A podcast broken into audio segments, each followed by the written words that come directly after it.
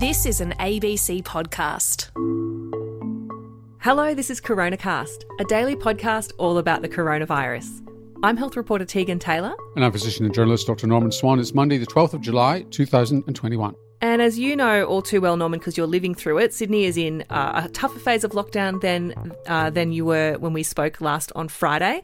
And the last couple of days at the news conferences where they've been announcing these bigger and bigger numbers, we keep hearing this refrain from um, Gladys Berejiklian and Kerry Chant in New South Wales that it's going to get worse before it gets better.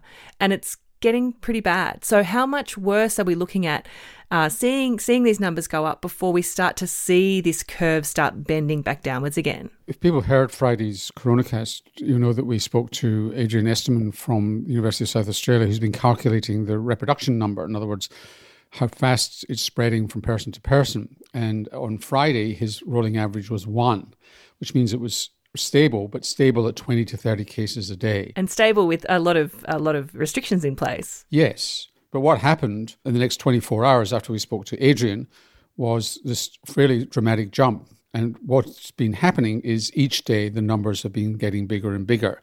And so yesterday's numbers were 77, and I think they were around about 50 the day before. So they're pretty depressing numbers. And Adrian's recalculated his rolling average, it's called Reff, the effective reproduction number, from 1 to 1.8. Anything over 1 means exponential growth. So you are seeing exponential growth, which means that it's multiplying and going, the curve is going up pretty steeply. We're back to where we were last March or so, which was that we've got a curve that needs to be bent and bent urgently. Well, I mean, we're already in lockdown. Well, Sydney's already in lockdown. There's tougher restrictions in place, like you just said. What more can they do to bend that curve if it's not already bending? It's just worth keeping on about this because what happens today, the numbers you'll see today coming out of New South Wales, reflects what happened in New South Wales five to seven days ago. And anything that changed on Friday and Saturday in New South Wales in terms of restrict, increased restrictions, which really weren't very much. It was about exercising in public with two people, it was 10 kilometer radius, etc. But whatever, if that was going to have an effect, you're not going to see it till next weekend. This all happens in slow motion. What more could happen? Well, I think tomorrow you should tune into CoronaCast, where we're going to have some data from Victorian modelling, which suggests what you could put in place to get what sort of effect. Um, sorry, we don't have it today for you, but we'll try and we'll get it for you tomorrow.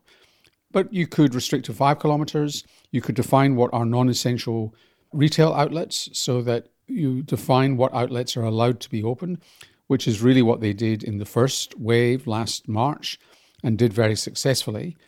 And really get people off the streets. Because if you look and see there's a clothes shop open or another kind of shop open which isn't really essential, then you say, well, if it's open, I can go into it and I can get out there. And and the dominant message in New South Wales at the moment is is pleading with people to do the right thing rather than telling them about what the right thing to do is. You know, there are some things which we can insist upon and police are enforcing in terms of having people around to your house and social gatherings, playing PlayStation in a, PlayStation in a, ga- in a garage and so on. Those sorts of things are illegal and you'll get fined for them. But there's sufficient willingness around the rest about being in, under in your own discretion about whether you go to a non-essential retail outlet. We should be told what are non-essential retail outlets and they should be closed. I know that causes hurt and commercial hurt, but if it can shorten the epidemic, why not? What they're asking, or any lockdown is really asking for people to really put themselves second and the community first. And it's a hard thing to do, but it's a much easier thing to do if you know that it has an end date. And people in Victoria know all too well that that kind of long rolling lockdown was incredibly difficult, um, like personally. So we heard yesterday that the lockdown probably isn't going to lift next Friday, which was when they had originally said that it might. If it doesn't lift then, how much longer are we potentially looking at here? It's hard to predict that. Hopefully, we'll get some modelling which will illustrate that, and we'll talk to you about it tomorrow on CoronaCast. But it's hard to predict that. But it's not going to be just one more week. It's probably going to be two weeks, three weeks. I don't know. Um, I'd love it to be shorter than that, but this curve is not going to bend quickly. And then the other news that came out yesterday, which was really, really sad to hear, was that a woman has died of COVID, uh, the first person to die in this outbreak, a woman in her 90s. And we heard that she probably wasn't vaccinated. Yes. So our commiserations go to the family of that person. And yes, the elderly are people who are most vulnerable. But we also have young people being ventilated at the moment and in intensive care. So it's not just a disease of older people. And so, of course, the message there is if you are eligible for a vaccine and you haven't had it yet, book it today, go out and get it done. And Norman, you've actually had your second dose of AstraZeneca just yesterday. Uh, how are you feeling? I'm feeling great. On top of the world. Absolutely. And you had that you had that done earlier than the 12 week interval, which is what was recommended by the TGA. But there was a bit more nuance around the recommendations for that uh, yesterday. What do we know for people who are in high risk transmission settings like you? Well, the first dose of Astra doesn't give you very good protection at all against the Delta variant, about 30% protection against symptomatic disease. You need a second dose to actually get you up there. What people forget is that the clinical trial in which 12 weeks was based, it was an accident that we were able to observe people at 12 weeks, which showed a higher rate of efficacy, which is great.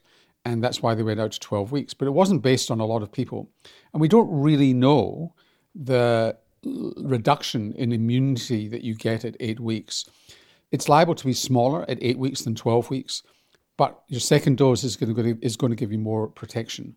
And there's not agreement amongst virologists and immunologists about this. So some, like Sharon Lewin of the Doherty, says, well, probably shouldn't do it. And that may be true of Victoria at the moment. But here in New South Wales, where I'm speaking from, I think you want to get covered quickly. So that's why I did what I did. You mentioned just before, Norman, that the first dose of AstraZeneca gives you, quote unquote, only 30% against disease, symptomatic disease, which I suppose is still better than nothing. But what does that mean for people who are in Sydney at the moment toying with getting that first dose and when they should organise their second dose for as well? Well, basing this on studies from uh, British data and it's on a preprint. So, in other words, it hasn't been peer reviewed, at least I'm not aware of it having been peer reviewed and published properly. So you've got to take it with a bit of a pinch of salt. But at the point that they did this study, um, which looked at the effects of the vaccines on the Delta variant, it was really looking at the effects of first and second dose on symptomatic disease. So, very significant reductions in both Pfizer and Astra on the first dose, but getting up to pretty good coverage for all symptomatic disease on the second dose. They didn't have enough data in that study to actually work out what the effect was on hospitalization and severe disease of the first dose. Their assumption is that it would have been reduced but come back up to pretty much where it was, which is in the 90% area for the second dose. Right, so still a couple of gaps in our knowledge there, but definitely better than nothing. And you can't get your second dose until you've had your first one. We did hear in the Commonwealth Chief Medical Officer press conference yesterday that in Sydney there is a pretty good uh, argument for getting that, that second dose in earlier to talk to your GP about it between that 4 and 12 weeks mark, but for outside of Sydney to stick to the 12 week interval. Yeah, I mean, that's, I'm not going to contradict uh, official advice on this. You've got to make up your own mind. You've got to make up your own mind. So KP, KP's sent us a message on Twitter, Norman, asking she's spoken to lots of friends recently who don't want to get vaccinated as they're worried about the long-term effects of the vaccine. KP thinks this is crazy. Apart from go get vaccinated, which I'm basically begging them to do, what would you say to a loved one? Well, you can just go on past performance of vaccines. And the past performance of vaccines, regardless of the technology, whether it's recombinant DNA technology or more traditional technology behind the vaccines, is that there are no long term effects of vaccines.